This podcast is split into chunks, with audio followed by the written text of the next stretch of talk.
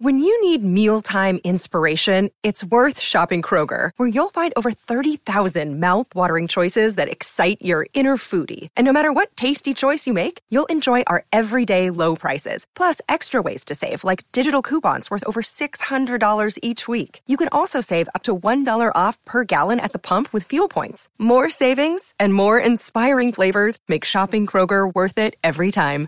Kroger, fresh for everyone. Fuel restrictions apply.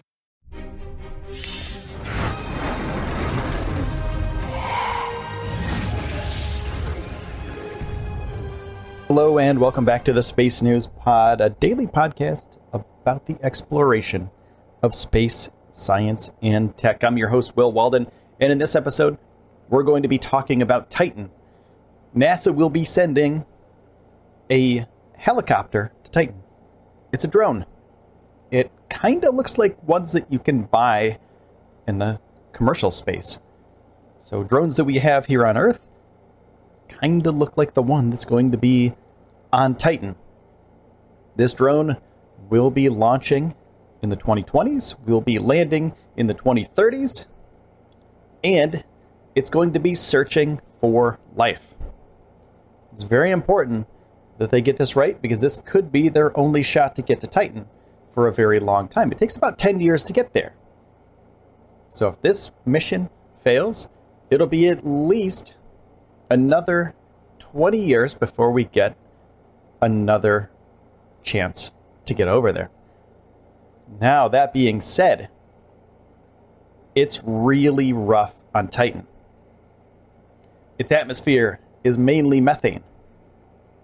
It makes it extremely difficult to create um, a flying drone. It's autonomous too. So let me let me tell you about this. It's autonomous.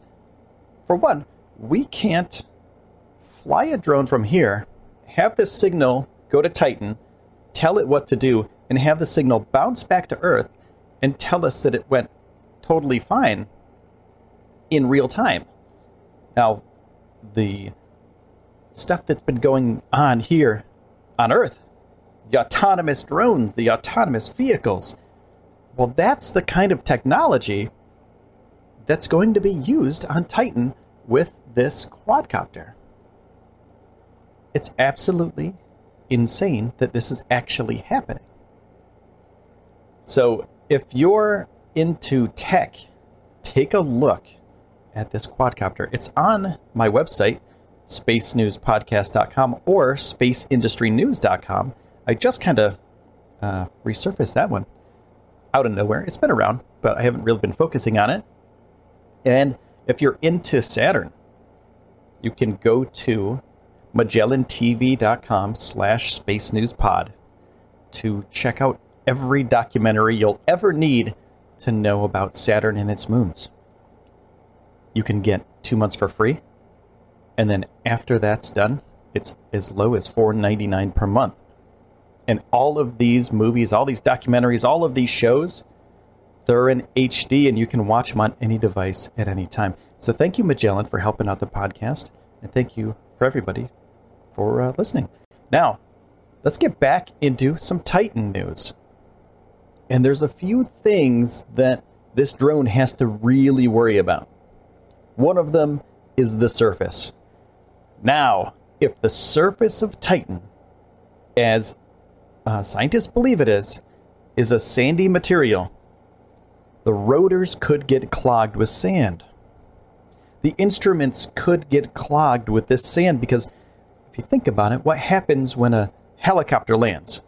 It pushes everything aside, sand shoots everywhere, dirt shoots everywhere. Now they have to worry about getting these things insulated from the sand as much as possible.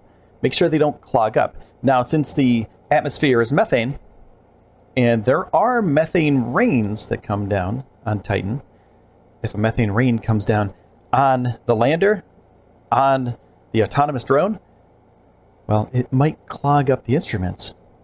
And I spoke with Carolyn Porco on Twitter. Carolyn is the Cassini imaging lead. I said, Hey, uh, how cool is it that we are sending a helicopter to another world? She said, How cool?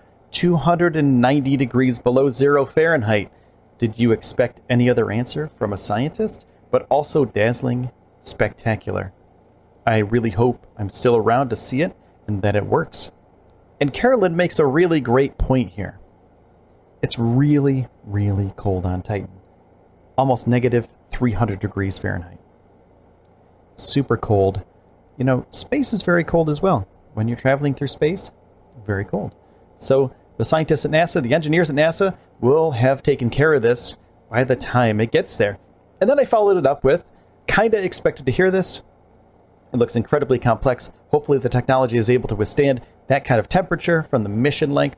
Uh, seems like sand may be a factor in the long term as well. Any thoughts? Lots of moving parts on this one, she said. We're not sure the surface is sand like.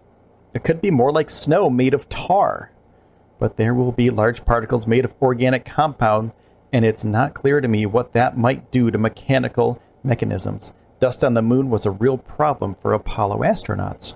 So it seems like the engineers have their work cut out for them on this one. They're going to be searching for life. They're going to be looking at closer looks, close ups of the surface of Titan. They're going to have cameras on this thing, high definition cameras that they'll be able to stitch together so they can make moving pictures, movies, and it's going to look absolutely amazing. And I can't wait for it. So I want to say thank you so much for taking the time out of your day to spend it here with me on the Space News Pod. Check out spacenewspod.com. Every night I do a live podcast so you can come and hang out. Can come chat with me, ask me questions, you know, let me know about cool stuff that's going on. Just say hi. Anything you want to know, go to spacenewspod.com. On Twitter, at Space News Pod, on Facebook, at Space News Pod. Thank you again to MagellanTV.com slash Space News Pod. Check out that site for documentaries about cool space stuff. Two months for free on any device, anywhere. Thanks again for taking the time out of your day to spend it here with me on the Space News Pod. My name is Will Walden, and I will see you soon.